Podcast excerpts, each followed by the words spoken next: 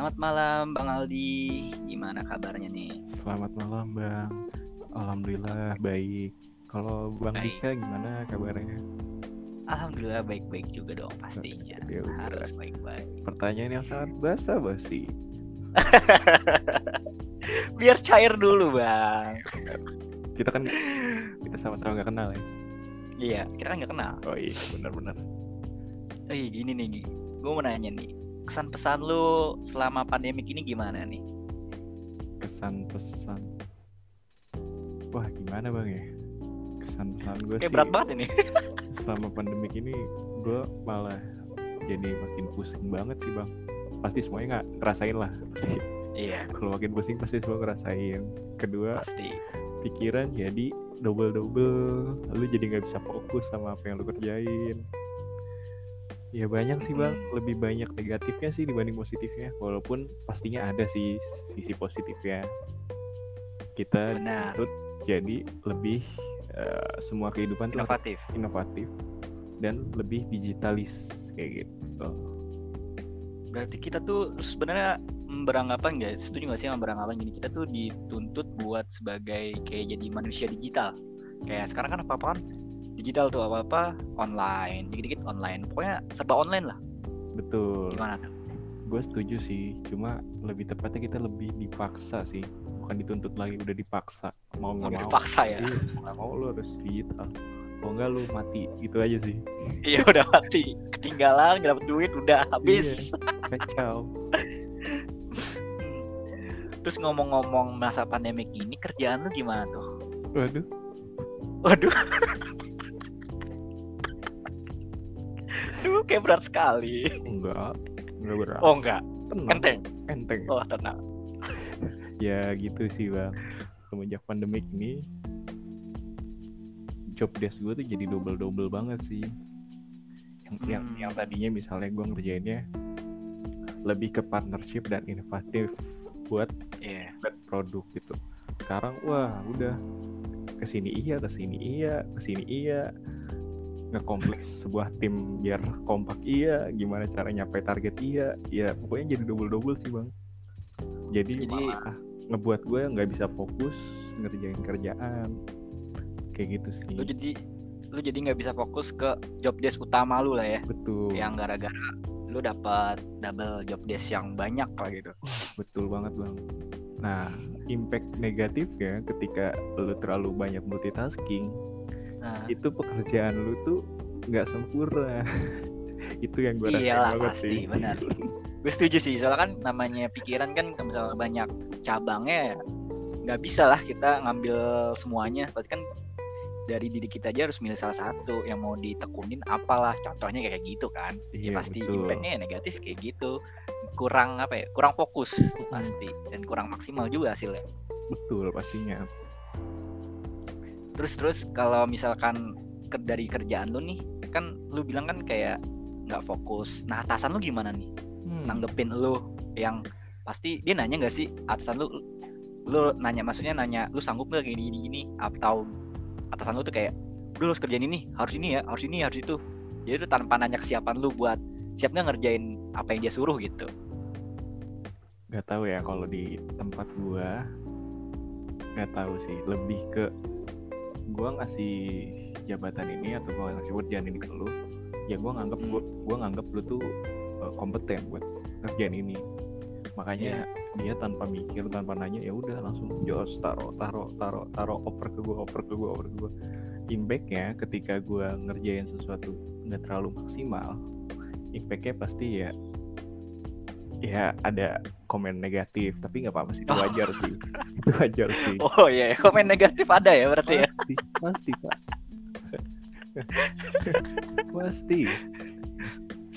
Eh, itu kebanyakan itu rata-rata. Gue nggak nggak bilang semua startup sih tapi rata-rata startup itu eh, bos-bosnya atau founder-foundernya itu rata-rata ya dia mau semua pekerjaan itu cepet. Nggak bisa lama dan dia mau semua orang itu harus bisa apa yang dia suruh mau dan apa yang dia mau lah itu kayak gitu.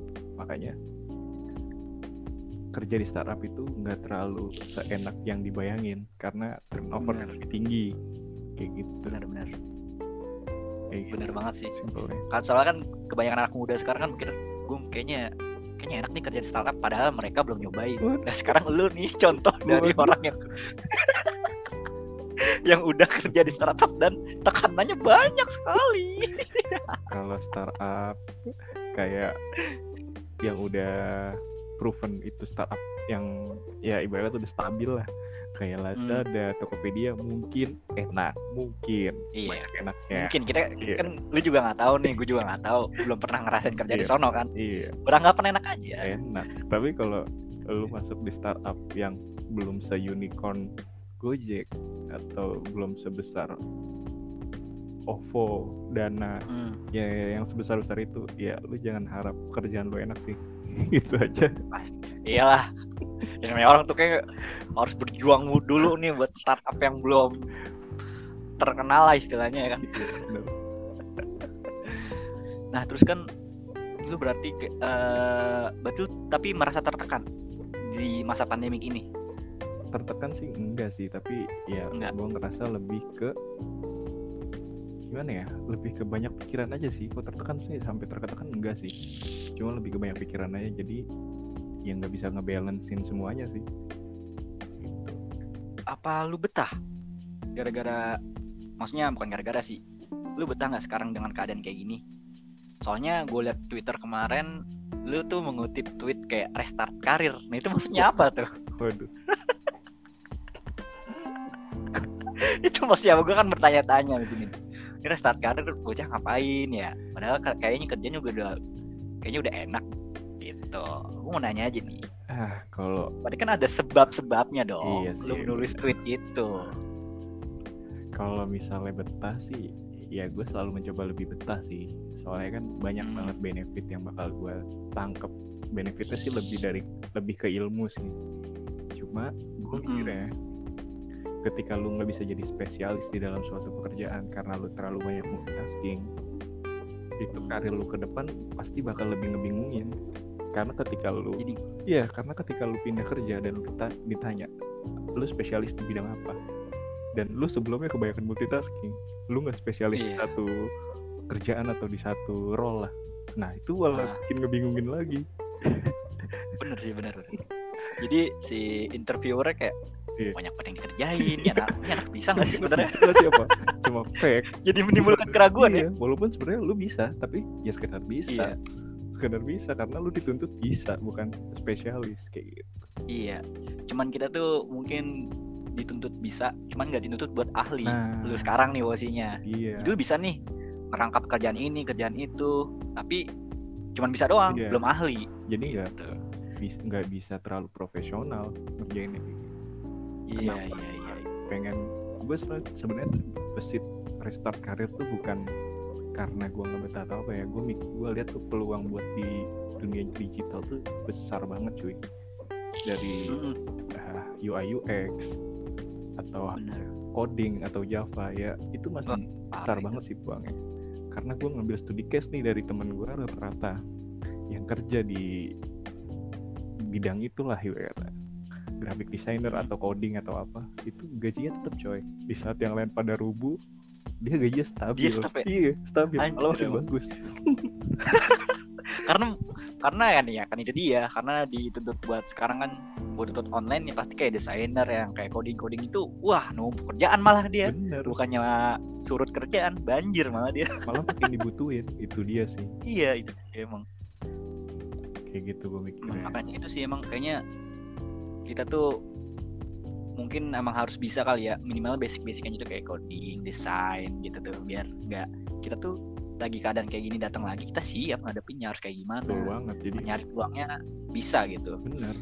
Makanya gue tuh selalu mikir ketika ketika gue ada waktu luang gue lebih baik gue update nih tentang semua info tentang digital lah. Minimal gue update tentang apa aja perkembangan digital jadi gue bisa ngikutin dan pelan-pelan gue Iya. belajarin tentang itu sih. Gue kayak gitu.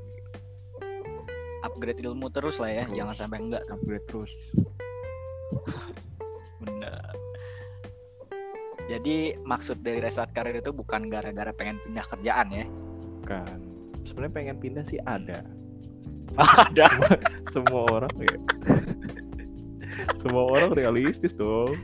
Ingin oh iya ingin bener naik lah. gaji kan pasti bener. Emang kalau manusia itu gak pernah ada bersyukur ya dikasih gaji segini kurang. Minta lagi naik lagi pindah lagi pindah lagi. Tahu? nggak bakal emang nggak bakal ada habisnya sih sebenarnya ngikutin apa ya nafsu manusia tuh emang. Iya bener. Selalu kurang. Bener. Tapi eh, ini gue ada ini sih em, gue ada semi semi trik gitu sih tapi nggak tahu sih ini worth it apa ini works buat semua orang apa enggak. Jadi kalau yang gue jalanin ini kalau lo karirnya cepet gitu naiknya cepet gitu ya Hmm. kalau gue nih ini sebenarnya buruk sih. Ini sebuah jangan di, jangan dicontoh banget tapi yang pernah gue alamin itu rata-rata Iya, iya. kalau lu mau growth karirnya cepat lu harus jago namanya kutu loncat. Tapi setiap lu kutu loncat perusahaan yang lu tinggalin itu harus growth maksudnya harus ada perubahan lah Hmm. harus ada impact yang lu kasih buat perusahaan Iya, itu. Nah, di saat lu jadi kutu loncat dan lu menghasilkan sebuah inovatif atau perkembangan lah, perkembangan bagus. Ngebus karir lu sih kayak gitu.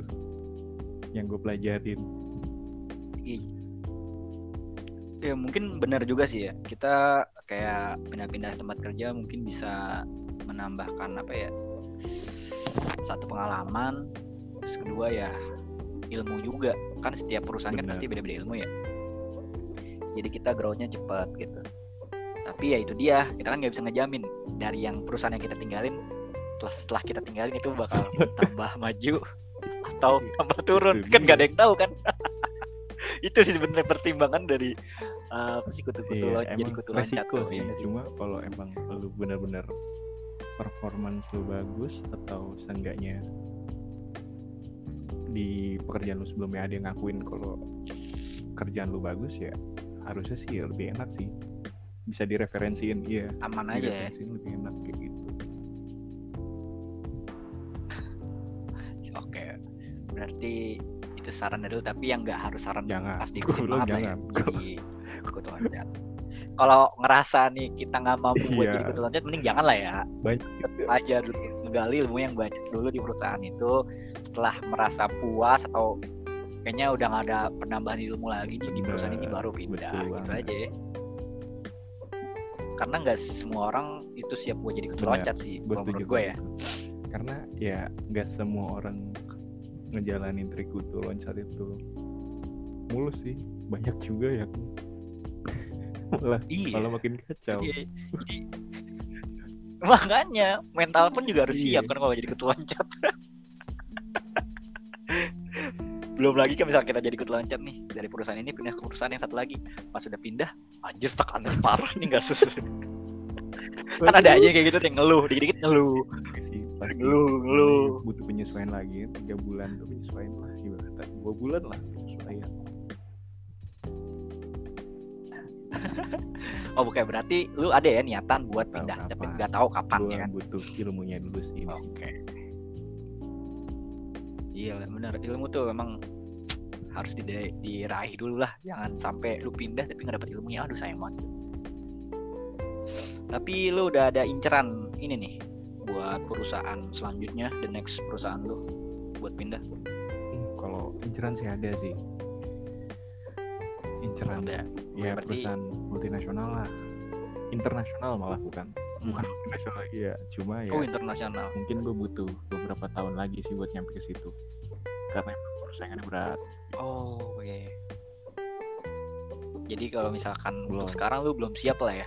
Kalaupun siap ya iya kalaupun ada lu nanti malah di kalaupun siap ya cuma lu ini doang buang duit buat ngeprint CV doang. Nyampe sana ya udah CV bensin interview apalagi di masa kayak gini kan itu waduh mending kacau boy. ini dulu Itu dah pengalaman aja nih gue sebelumnya pernah ini sebelum gue kerja di sini ya itu gue sebelumnya pernah interview di salah satu Hmm. perusahaan yang gue incar juga sih itu kelasnya udah kelas tinggi lah oke gue dipanggil interview lah gue dipanggil Terus? interview ini sama HR cemennya nih maksudnya HR mudanya lah belum Hmm. HR seniornya belum headnya gue interview kan Iya. oke oke oke nah secara psikologis dan itu itu gue udah oke nih setelah gue di up buat interview sama user sama maksudnya wah udah sama headnya gitu iya Oh, udah parah. Tingginya lah ya. persaingan it persaingannya itu, Kacau itu gimana bukan sebanding sama yang seumuran lu udah banding sama yang experience 7 tahun 10 tahun 5 tahun Buset. Berat ya. Dari experience aja tuh orang, oh, Iya. gila ini 7 tahun. Buat. Pas lihat lu, oh, berapa bulan? gue ya Allah experience gue baru 2 tahun 3 tahun lah baru itu itu juga baru dua perusahaan yang lain waduh udah serem banget kan CV-CV-nya kan itu sih makanya yang gue akan ini tuh pertama portofolio lu wajib banget kedua experience lu Mhm. Ya upgrade wajib banget. Dan yang paling penting LinkedIn sih LinkedIn lu harus aktif banget sih. Iya, Oh, di LinkedIn ini, berarti link di LinkedIn tuh kayak membantu banget orang buat nyari kerja dan ngerekrut ngerekrut orang gak sih? show off bagus banget sih. Maksudnya itu buat show off ke HR jadi HR itu kalau screening CV lu langsung ke LinkedIn lu ya udah langsung percaya. Karena itu kan LinkedIn kan proof kan kayak gitu sih. Hmm. Iya, LinkedIn mungkin banyak dipakai oleh perusahaan-perusahaan gede ya, jadi mereka nyari banyak nyari Betul. tenaga kerja dari situ. Jadi penting banget tuh yang namanya kita pakai LinkedIn dan aktif di LinkedIn supaya ya kalau beruntung-beruntung nanti kan ada HR yang lihat ya mereka bisa nah itu yang gue kita bilang ya kan. lu lebih baik nge-branding diri dibanding lu nge-branding lu di mana kerjanya kenapa gitu karena ketika lu bisa nge-branding Hmm, diri benar. lu itu headhunter dari semua perusahaan tuh pasti ngeliat lu banget nih wah nih anak potensial nih kayak dia Iya. masih kerja apa udah nganggur nih kan udah diincer-incer Ya, nungguin, ah nungguin ya. gitu jadi ketika lu suatu saat lu di lay off atau di cut dari perusahaan lama lu ya lu tenang karena lu sebelumnya udah branding Iya. Udah mending diri dan tinggal nunggu aja nih. Siapa yang manggil gue duluan? Asik. gitu. Sombongnya gitu ya. ya minimal minimal, minimal ya ah, apa gitu kalau kerjaan-kerjaan yang simple pasti dapet lah kalau linknya bagus Iya benar. LinkedIn sangat penting. Oke, itu dia.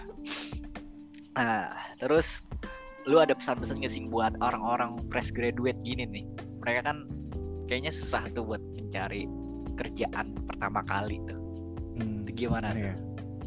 Kalau gue sih mikirnya ya kalau emang lu bener-bener kosong banget ya itu lu iseng-iseng sih cari internship sih magang-magang lah. Iseng-iseng aja. kalau emang lu benar-benar. oke saat magang itu performa lu oke pasti HR juga ngeliat sih dan pasti bisa aja lu diangkat jadi karyawan tetap rata-rata kayak gitu Iya, kalau benar. emang lu nggak mau magang lu langsung kerja ya lu start dari perusahaan yang biasa aja dulu penting kerja dulu iya. Yang nggak usah berespek. Tinggi banget lah ya. Karena kan ah, anak-anak zaman sekarang kan tahu sendiri lah. Hmm. kayak nggak mau gue kerja ini gue nggak mau banyak milihnya gitu. Tapi dari segi kompetensi dia tuh ya ampun. Kosong kosong gitu susah emang. Iya. Aduh. Makanya ya start dari awal dulu sih. Semuanya juga start dari awal. Jadi iya. Lu dihargain karena lu punya pengalaman bukan karena lu cuma modal bacot doang. Kayak gitu sih kasarnya sih. Bener bener lu berarti kan baru lulus nih. Tadi kan lu bilang lu pengalaman kerja 2 tahun. Berarti lu pas Wah, kuliah iya. itu sempat kerja dong? Se- sempet kerja dua di dua kantor sih. Hmm, oh, dua kantor? Jadi itu pengalaman lu pas kerja sambil kuliah tuh gimana tuh? Ribet gak sih ngebagi gua waktunya tuh? nggak terlalu ribet ya karena gua fokusnya ke kerja nggak kuliah. Waduh.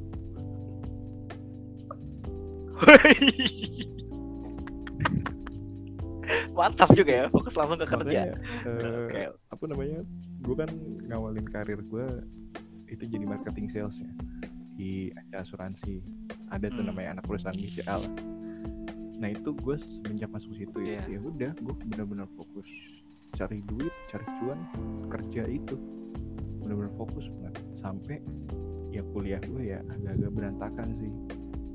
Tapi berantakan. Berantakan. Nilai hancur ya. mat matkul ketinggalan. Waduh. Tapi kan nilai maksud gue tuh nih nilai di kampus kan semua Bisa. bisa diakalin lah ya. bisa cuma gimana kitanya aja kalau mau dan kalau niat. Sebenarnya tuh yang susah tuh emang nyari pengalaman pas kerja itu dia. Menurut gue da- dari nggak bisa uh, apa ya manfaatin kayak magang dari Kurang. kampus tuh kayak menurut kurang sih. lu itu juga karena kalau magang dari kampus kan pertama yang nggak semuanya sih tapi rata-rata kan kantornya dipilihin pertama kayak gitu. Kedua kalaupun nggak dipilihin Mm-mm. lu cuma dikasih waktu atas itu cuma tiga bulan rata-rata kayak gitu. Yang mending cari sendiri iya aja. benar. Kayak gitu. Iya jadi mending sebenarnya bagus juga ya kuliah sambil kerja buat orang-orang yang bisa ngatur waktu ya kan? Lulus berarti Gua pas kan? 4 tahun nih walaupun berantakan berantakan. tepat. Wah gila. Bagus sih Maksudnya Malah nih ya Di teman kampus gue ada yang kayak bis- Bisa dibilang aktivis lah ya Dia tuh Wah gor-gor sono banget lah Keluar-keluar mulu. Tapi kuliahnya Padahal dia di atas tingkat dua tahun di atas tingkat gue ya. Sampai sekarang belum lulus cuy. Dibanding itu menurut gue lu bagusan lu. Eh, ya kan? Malah dia sampingannya apaan? Cuman organisasi doang yang nggak tahu ya setelah lulus dia jadi apaan? Atau setelah lulus dia bis- bisa jadi kayak direktur sama teman-teman juga nggak tahu. Menurut gue sayang aja sih kalau apa ya anak-anak mahasiswa tuh terlalu lama di kampus. Jadi buat ngeksplor dunia pekerjaan tuh sedikit. Ya namanya waktu kan nggak ada yang tahu ya. Apalagi semakin lama Nah. kan semakin tua gitu juga. Gue sih mikirnya sih itu karena ya lu terlalu aktif organisasi nggak bagus tapi nggak aktif banget juga nggak bagus karena mm, di organisasi Iyalah, akhirnya lu pasti. bisa networking tuh bisa ngembangin networking lu tuh kan. Dan lu bisa ngelatih gimana iya caranya jadi leadership gimana caranya? Lu banyak sih yang lu pelajarin di Mm-mm. organisasi tapi kalau lu terlalu aktif sampai lu ketinggalan kuliah lu tahu sampai lu kuliah lu apa mundur gara-gara lu aktif organisasi itu bodoh banget sih. Bodoh banget sih. Itu salah itu Iya. salah banget sih menurut gue juga itu. Gue aja ya maksudnya ya gue pun di sini juga ngalamin organisasi di kampus cuman gak gitu-gitu banget anjir maksudnya nggak fanatik banget anjing. Sampai berbelas-belas semester. Maksudnya Gila. kuliah lama-lama buat apa sih? Apa yang lu bangga hanya. Mencari eksistensi di kampus ya ilah aja ya, banyak nih gue punya kenalan lah di HR di startup Lazada gitu kan. Dia bilang sebenarnya fresh graduate Hmm. itu bohong kalau dia dulu pernah punya organisasi pun juga HR nggak bakal peduli. Jadi misalnya lu bener-bener dedikasi Wah. organisasi juga HR nggak peduli. Cuma oh pernah organisasi. Ya udah. Bisa nggak dia di interview? Gitu doang. Iya itu doang kan. Maksudnya banyak orang yang kayak menganggap sepele itu. Jadi udah gue mau anak organisasi gue mau jadi aktivis banget nih. Wah, asik. Tapi dia tidak tahu ke depannya Iya. pekerjaan itu bagaimana. makanya lu dedikasi boleh buat organisasi tapi jangan bego-bego banget lah. Waktu buat Iya, bener. gue juga di kampus gue lah banyak sih dulu organisasi-organisasi gitu. tapi gue rata-rata ya yang gue bilang gue cuma join dua minggu keluar tapi gue cantumin gue gitu main ribet kayak iya jadi Iya, mending kayak gitu. ditanya tentang teknisnya aja misalnya lu ikut klub komunitas atau organisasi fotografi di kampus lu ya paling ditanya teknis simpelnya jadi cara pengambilan teknik gambar itu seperti apa mas yang diajar Gila. Iya, bener bener banget itu pasti. Lagi eh, HR juga nggak mau tahu banyak lah. Bodo amat lu mau tahu apa sih emang tahu. Kamu berapa tahun? Kayak berapa tahun di organisasi itu terus kamu ngapain aja? Kamu pernah Nggak ngejabat apa? Kan mungkin. nggak mungkin ditanya sedetail itu. Habisin waktu HR nanya kayak gitu. lu udah keren kan di organisasi kan Lu paling paling terkenal lah di organisasi itu kan. Kerja lu di jabatan itu pengalaman kerja 2 tahun udah lu langsung disepak aja Lah udah pergi-pergi nih kiki kiki kiki nggak berguna. Oke lu organisasi lama tapi pengalaman kerja nihil buat apa? Ya, emang gitu sih gitu kacau emang dunia per job pekerjaan kacau ya Iya, pekerjaan duniawi emang keras cuy. Lu gak bisa mengap Iya, apa ya menganggap enteng itulah. percaya banget sih sama itu Oke, itu tadi mm, masalah pekerjaan ya. Mungkin kita cukupin aja nih. Kita, gue mau nanya lagi nih. Kalau gue lihat kan di Instagram lu kan kayak banyak tuh ya pos-pos lu di suatu tempat yang kayaknya itu tempat wisata gitu. Pokoknya tempat-tempat indah lah buat wisata. Apa lu emang suka travel atau gimana nih?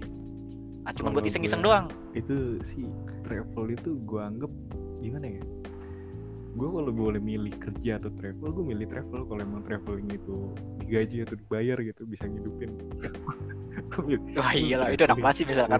Sih, karena cuma di traveling doang sih itu bisa ngebuat gue tenang bisa gue nge- ngebuat gue damai nyaman ya gue ngerasa kayak hidup aja sih kalau lagi traveling gitu ngerasa semua kehidupan normal itu ya Oh. gue anggap kayak pas traveling chill, enjoy, nggak ada tekanan kerjaan. Eh, kerjain ini, eh, laporan ini. Wah, betul banget sih kalaupun kayaknya juga enak misalkan mungkin enak juga kali ya.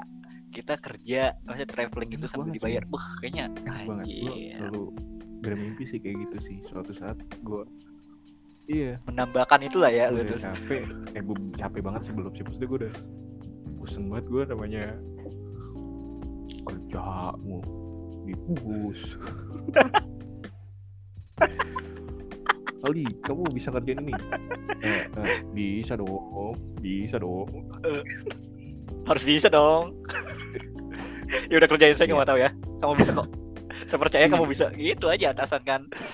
ya gitu sih gue itu gue nganggap traveling itu ya bagian hidup gue banget sih walaupun gue jarang banget traveling gak, gak jarang ya tahun pasti ada sih Setahun ada lah ya. Setahun pasti Tapi ada nggak kayak- traveling. bisa bersari Oke, ngomong-ngomong ter Oh.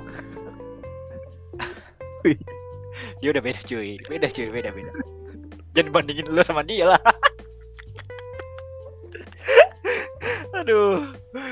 Ya dia mah udah anjir, udah enjoy banget kayaknya. Walaupun nggak tahu ya ke depan asli, cuman kalau dilihat dari sosial media kan kayaknya anjir dia jalan ke sini, Iya, jalan-jalan santai terus. Pak.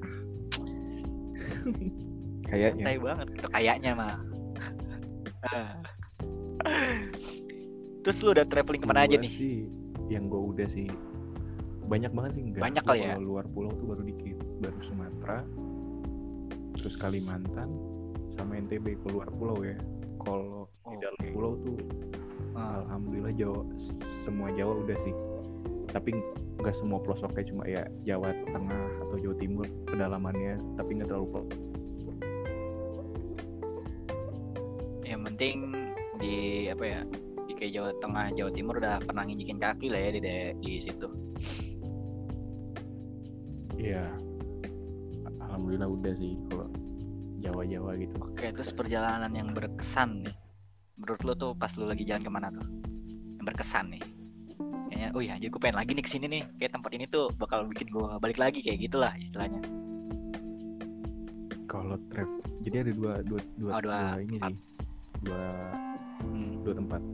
Kalau gue traveling yang bakal gue kangen banget sih ya ke Lombok dan Oh, Sumbawa sih. Kangenin banget itu. Dari perjalanannya dari orang-orangnya kan? Kangenin banget sih. Dari makanannya itu Lombok tuh kayak manggil gue buat ayo Aldi. lagi. Lombok manggil ayo Aldi. Sini lagi. Iya. Aku menunggumu. Ayo. Iya Bang Aldi Adit Bang ya, Adit dia ngomong gitu. Bang Adit selalu menunggumu di.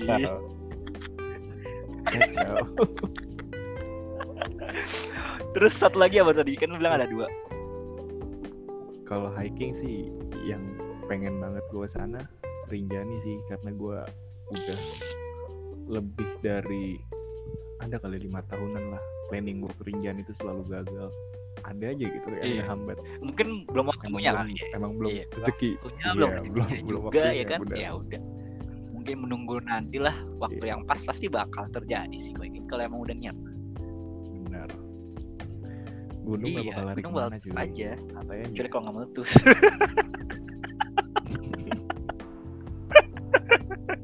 Pokoknya berdoa aja biar aman-aman aja ya kan di daerah-daerah Iya. pegunungan. udah nunggu nunggu nunggu dijadiin ini ya dijadiin apartemen gunung Makanya. waduh Aduh. Tapi takutnya juga kayak gitu sih takutnya ya, gunung-gunung yang itu yang bener itu yang gue alami di Ijen jen. Dulu gue ke Ijen itu 2014 14 akhir. Itu gue sama bang gue itu bener-bener Ijen itu bener-bener gak ada bangunan coy. Gak ada gedung gak ada apa. Ya bener Alami banget ya masih asri banget lah. tapi ya ketika gue mau balik lagi itu tahun 2018 akhir gue mau balik lagi ke sana. Gue dapet info atau gue dapet dapet foto.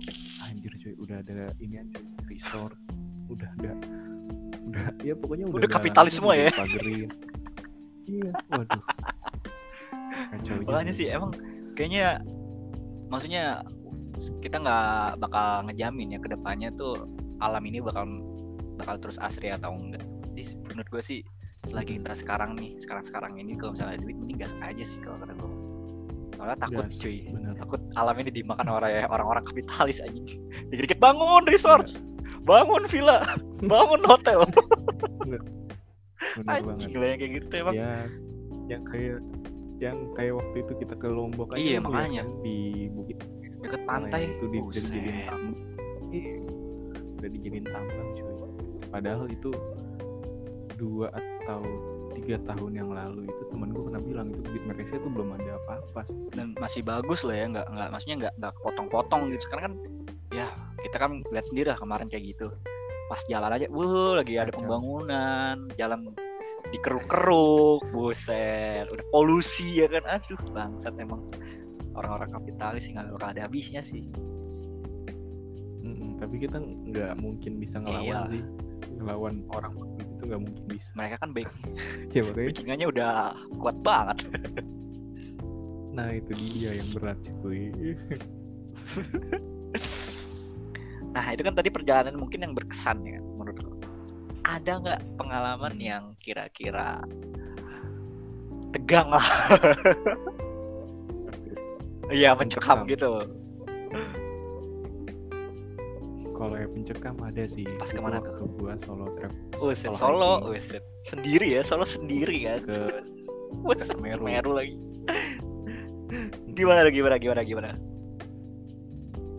itu sih ya itu sebenarnya karena kecele sih bang ya awalnya kan gua mau ke Semeru itu bertiga awalnya Oh. banget Terus terus awalnya mau bertiga kan Gua rencana namanya orang wacana tuh emang enak banget sih asli. Gua akuin itu. wacananya tuh bangsatnya itu wacananya tuh udah sampai beli tiket dan hamin satu cuy ini udah hamin satu berangkat masih Oh masih. Oke oke Masih nih. Iya tunggu nanti ya. ketemu di sini ya udah bahasa masih bahasa kayak gitu ya. Iya. Ini gue udah beli sayur sama logistik lainnya nih. Oke, yang satunya, nih gue udah siapin ini nih, alat-alat, Oke. baterai dan lain-lain. Gue udah siapin kompor ya. Terus Pas hari H cuy, gue ke pasar Senen sendiri. Teman-teman gue pada langsung jadi bot ya. langsung langsung Saya tidak tahu. Langsung. Saya tidak tidak ada planning hari ini sepertinya. gue nge WhatsApp checklist aja. Iya langsung benar-benar bot, the real bot itu langsung udah berubah. Bener-bener, aduh stres gue sialan gila. Ya udah kan, untungnya itu gue kalau naik gunung tuh ya pasti tahu sih semua orang yang pernah naik gunung sama gue. Gue tuh untungnya kalau naik gunung selalu bawa peralatan Pribadi apa grup ya? dan peralatan pribadi tuh sendiri. Jadi nggak ngandelin Jadi orang lah ya. udah- Nah, jadi udah siap lah berangkat. Ya udah mau nggak mau kan gue gas aja kan. Gue mikirnya ya Semeru pasti ada orang lah nggak Iya sepi. Oke lah gue berangkat ke Semeru kan. Singkat cerita, gue nyampe di pos pendakian tuh. Gue ngobrol-ngobrol sama yang apa namanya penjaganya. Gue tanya kan, ini kalau solo hiking bisa nggak? Maksudnya naik sendiri bisa? nggak?" Katanya wah nggak bisa mas. Wah, Tuh pusing tuh. Pasti kayak anjir gue udah jauh-jauh nyampe di sini. patah hati gue coy patah hati gue coy udah aduh, ini gue Sempet pupus lah ya. Ah, anjir lemas banget. pupus Gak bisa naik solo.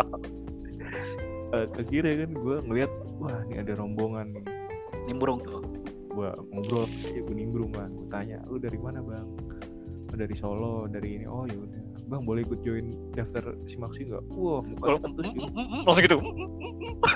Iya, dia, dia, dia takut gue bakal Iya. nyusahin. Sialan banget gue. Mukanya ketus banget. Ya udah gue jelasin kan. Gue jelasin, Mas, saya cuma numpang si Maxi. Soalnya kan saya mau naik gunung sendiri tapi nggak boleh. Logistik saya punya sendiri, semuanya punya sendiri. Mas tenang aja. Baru cuy. Oh iya iya langsung gitu loh. Oh iya sini sini boleh boleh. Itu misalkan andai kata lu nggak ngejelasin itu orang-orang kayak "Eh, bentar ya mas ya Hmm. saya runding dulu masih gitu Iya, dikiranya gue bakal jadi parasit. Enggak, cuy. Gue punya. Mukanya kayak, wah, curiga banget kan soalnya. anggap udah benda lu kali lu nanti kalau misalnya Iya, bener. Sialan gue dibilang. Dia nggak ngeliat gue udah bawa kulkas gede-gede itu kan. kulkas digendong ya kan Udah kan, singkat cerita, itu gue em, pas si Maxi itu pendaftaran tuh sore Nah. itu bang. Udah jam 4 lah. Nah, selesai si Maxi itu jam Hmm. 5an. Gue sholat asar dulu, tim dia juga sholat asar dulu, terus ngecek-ngecek bareng lah. Pokoknya singkat cerita pas mau start itu jam 6, jam 6 maghrib. Itu kan di, ya lu tau lah kalau di daerah pegunungan jam 6 itu udah gelap banget. Nah. pastilah udah gelap udah sepi kan ya udah akhirnya gue tetap jalan ke gerbang sampai gerbang itu gerbang namanya gerbang Hmm. Ranupani itu sebelum masuk ke daerah hutannya lah. Nah tim dia mundur tiba-tiba. Kaget dong gue kenapa bang? Bang kayaknya kita nggak jadi naik hari ini. Waduh lu bayangin itu trek lagi sepi-sepinya. Rombongan yang gue harapin bakal tidak bareng bisa diharapkan ternyata. Gak bisa diharapkan. Bang, kayak nggak bisa naik hari ini deh bang. Kayak kita besok aja. Soalnya udah gelap banget bang Kita kita nggak berani. Waduh. Waduh berarti tapi di situ mundur juga atau tetap maju nih? Gue awalnya Mau mundur? mundur. Awalnya. Terus? Cuma gue mikirin Tiket pulang gue itu ngefresh Oh. banget cuy Sama jadwal gue Iya, pulang iya, dari iya. Semeru. Jadi ya gue nggak mungkin mundur kalau gue mundur. Berangkat besoknya waktunya nggak ada tiket. kejar kan? kereta lu angus. Iya sayang. sayang. Ya udah. Gue paksain aja lah udah gas oke lah gue gas. Itu gue baru gas itu setelah setelah mikir Oh. panjang setelah apa dulu beradu ya? argumen kan. Gini, jalan. Jalan jalan baru berangkat tuh jam jam tujuh. tujuh berangkat. Jam tujuh malam malam. Itu pas mau berangkat itu gue juga diledekin sama rombongan itu. Ih, jadi kan gue pamit lah sama itu. Bang gue tetap jalan ya bang ya. Soalnya gue waktunya iya limit lah ya. katanya ya udah ya udah mas. Good luck. Waduh. Itu kayak good luck itu banyak arti ya kayak good luck dalam kurung mampus lo sono sendiri.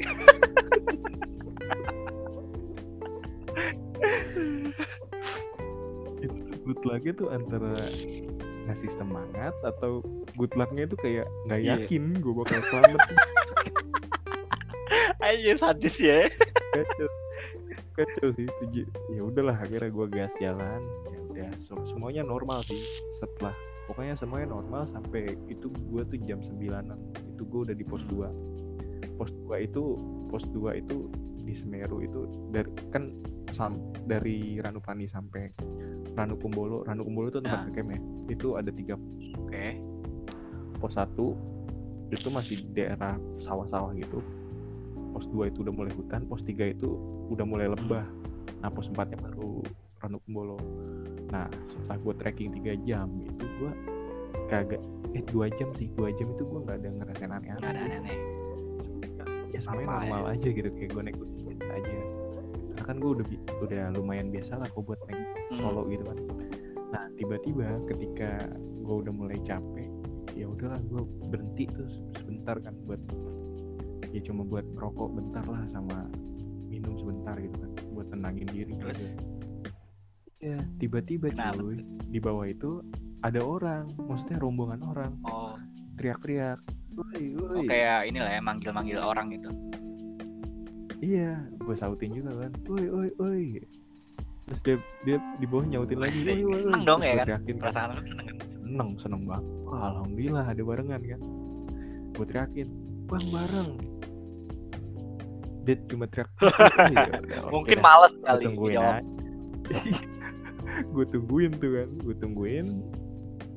Ada kali 30 menit ini orang kok nggak nyampe nyampe gitu. Akhirnya gue pakai inisiatif gue pakai lampu Ah, tembak tuh kan Senter yang senteran nembak ini yang terang banget. gue nembak ke bawah dia masih ada cuy. Dan dia pakai headlampnya itu nyorot ke gue juga. Oh berarti oh gue gue mikirnya oh ini orang berarti ini bukan yang aneh-aneh nih. Bukan Iya, wakil Masih positif ya. oke lah. Tip gue ini oke ini orang kayaknya dia nggak mungkin aneh-aneh. Oke lah gue tungguin kan gue duduk lagi tuh. Gue tungguin. Jeduk jeduk stepnya itu apa langkah kakinya itu masih kedengeran Iya, makin iya, ngedeket lah. Iya makin ngedeket lah. Itu gue ngira tuh satu rombongan ada lima atau empat iya. orang. Kayak rame gitu ya berarti ya langkahnya. rame rombongan dek. oke gue tungguin. Gue tungguin lagi coy. 20 menit gak nyampe nyampe aneh gak lo itu suara kaki udah Hmm. kedengeran dan lampu sorotnya itu udah ke arah gua maksudnya udah Ah. ngedeket tapi gak nyampe hingga akhirnya gue inisiatif kan gue ngecek lagi gue tembak Hmm. lagi gue nyorot lagi gue nggak ada orang Ternyata nggak ada orang. Sepi itu. Lampu pun nggak ada coba coba lu Anjir lah. Gimana? lu sendiri itu di Semeru sekitar jam 10-an Gila gila. itu bener-bener sendiri di tengah hutan gitu lu balik ke bawah jauh Kan. ke Ranu Masih masih jauh tengah-tengah. jadi lu di tengah itu lu serba salah cuy Terus, terus akhirnya lu tetap langkah maju atau diem di situ? akhirnya kan gue mikir gue daripada semakin mikirnya enggak enggak ah udahlah gue cuek aja jalan lah cuek dah gue lanjutin jalan sepanjang perjalanan juga ya rada-rada horor sih tapi ya udah gue ter- nggak terlalu mikir. Masih bisa ditangkis lah ya. sampai iya sampai di suatu saat di pos Ah. 3 tuh. Di pos 3 itu kayak ada warung warung bekas shelter gitu atau Iya, iya shelter. gitu gue lagi jalan tiba-tiba ada suara batuk cuy. Uh, iya suara batuk sekali.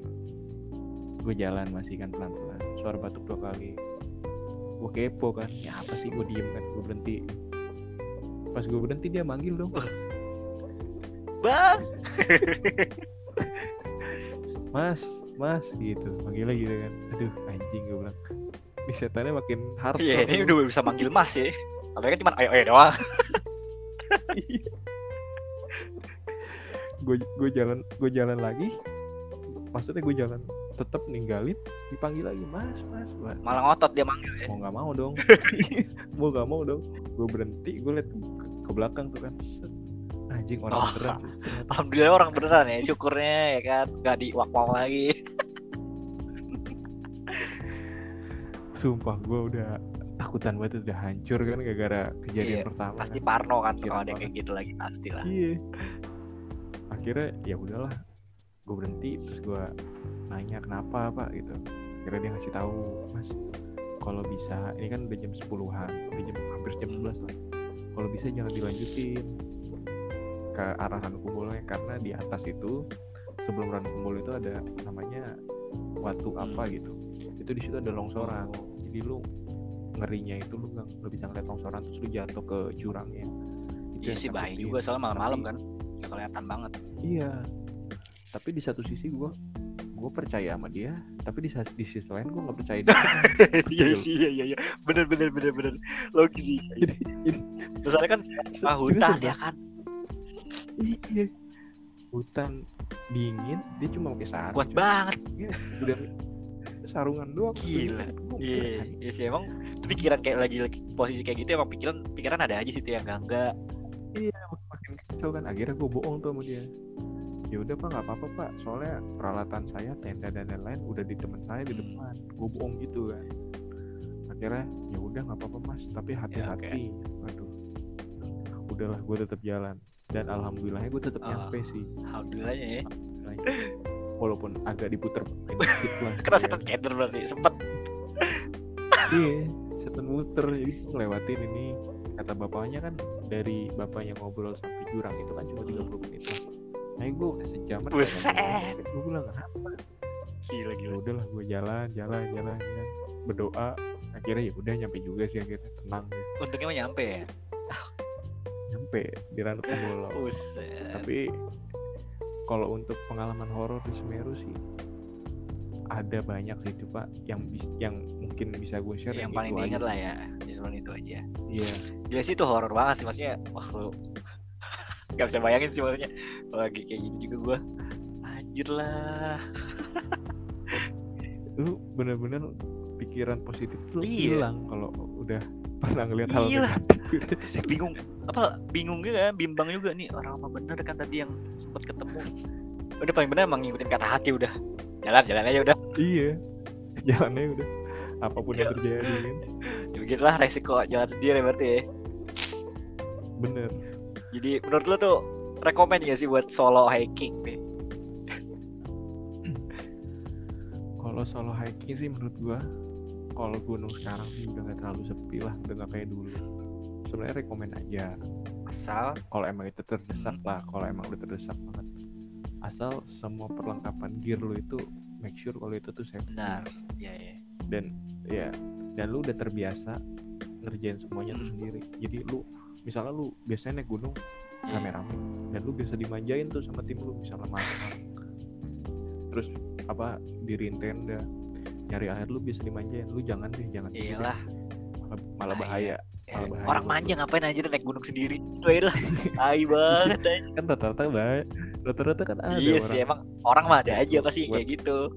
Yang mau Iya. enaknya doang ayo naik gunung naik gunung. Oh, paling semangat padahal mana nggak kerja apa-apaan Iya. doang kan temennya pengen bilang aduh sain lu nggak enak aja gara-gara temen enak sih. Iya. Enak sih makanya ya udahlah kalau lu merasa lu belum bisa mandiri banget di hutan jangan dulu bahaya gitu. sama lu belajar belajar dikit tentang ini sih survival sih penting bener-bener. banget soalnya kan di hutan kan survival jauh dari mana mana maksudnya jauh dari keramaian lu mau minta tolong kalau misalnya di situ lagi nggak ada orang posisinya ya udah harus berjuang sendiri kan? Bener bener banget. Wah itu. Kalau udah bisa survival ya udah.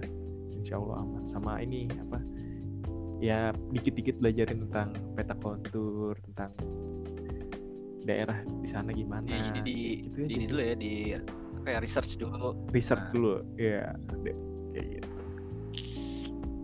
oke mungkin segitu aja kali ya. Karena terbatas waktu nih.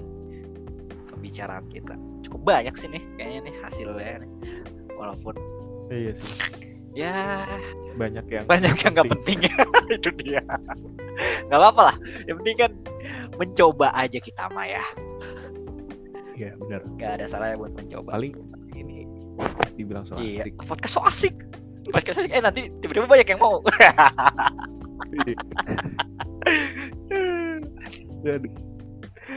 ya mungkin gua mau ngasih saran aja. Apa tuh? Nggak tahu nih diterima atau iya. gue ngasih sarannya buat orang-orang anak-anak muda oke. Nih. nggak apa-apa nggak apa-apa nih. Jangan buat anak Nah. muda nih dengerin ya. Bocil-bocil SMA gitu. Bocil-bocil yang masih kuliah Hmm. lah semester terlalu ya udah apa tuh gue mau ngomong Iya. bocah pikun. Oh iya gini cuy. Di umur lu yang sekarang itu waktu yang tepat banget buat berjuang. Hmm, benar. Jadi lu lakuin apa pun yang pengen lu lakuin. Walaupun kadang penolakan itu banyak sih yang gak Iya, yang ngedukung lah ya. lu tetap lakuin. Iya, tapi lu tetap lakuin aja. Selama itu hal positif. Hmm.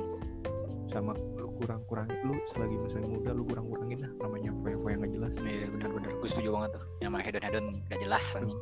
Buat apa sih? Iya banyak sih. Lihat anak-anak sekarang tuh ya Allah dugem dugem lah apalah nggak jelas. Iya buat naikin gengsi doang sebenarnya. pengen buat ke hal yang produktif aja sih. Hmm, bener kayak gitu. Setuju banget sih gue jadi banding kita ngebuang-buang duit buat cuman kesenangan ya emang kesenangan nggak salah sih cuman alangkah lebih baiknya foya-foyanya mending buat nyari ilmu aja lah gitu. Lu spend banyak uang tuh mending buat ningkatin Iya, skill bener. sih. Bener banget sih itulah oke mungkin wejangan dari Aldi buat para anak-anak muda mungkin itu tadi ya. Semoga bisa bermanfaat dan bisa dijalanin sebenarnya nggak bermanfaat sih. Ya kan kita bakal ada tahu bermanfaat buat orang ini. Iya. Atau Iya. bisa gak bermanfaat buat orang ini. Kita kan nggak bisa maksain iya tapi kalau bermanfaat tolong ini ya komen. Komen. Biar gue bisa jadi motivator. Asik. Motivator I like it. Gila gila motivator. Oke ah. Udah nggak ada wejangan lagi nih buat para pendengar pendengar oh ada satu Apa lagi. lu daripada gabut selama kuliah atau sekolah lu libur lu pelajarin tentang ikigai. Ikigai oh gue tahu tuh ikigai. Lah daripada bener-bener lu daripada gabut atau gabut udah lu pelajarin aja tentang ikigai ikigai. Lu gali apa sih ikigai yang ada di dalam diri lu? Benar benar. Nah. betul. Ketika lu udah tahu ya insya Allah lancar sih Iya, gitu. istilahnya nih ya, kalau udah kita bisa nemuin ikigai dalam diri kita nih, udah lu kayak mau ke mana aja jadi, maksudnya jadi berhasil lah gitu. Bagus bener tuh gua, gua juga setuju lah itu kalau berbicara tentang hal itu. Kayak kalau nanya ikigai itu apa Searching di anjing, jangan di zaman sekarang dikit-dikit tanya, dikit-dikit nanya, udah udah mau menginjak era digital yang serba digital masa masih dikit-dikit nanya. Searching aja udah pokoknya semuanya bisa lu cari lah Nah, oke itu penting sih, itu penting juga. Setuju lah. Oke, ada lagi atau enggak nih, Bang? udah, sih, Udah. dari gue itu aja sih Oke, mungkin. Oh iya, buat para pendengar ini tuh, misal ada kekurangan sa pas lagi ngedengerin ya maaf aja ya. Soalnya kan kita kan nggak secara langsung nih podcastnya kita kan podcast virtual, jadi ya kayak teleponan gitu, cuman direkam. Jadi ya, kalau misalkan ada yang buruk-buruk, mohon maaf lah kita. Karena mungkin sinyal yang mengganggu.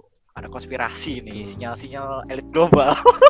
Ini elit global elit, elit, elit global kantornya di ini kan Mangga Dua Itu global TV. elit global jual kabel Oh, jual global. Ngakak gue liat jalan Elit global, global TV sih. Pas siapa tuh? Haritanu.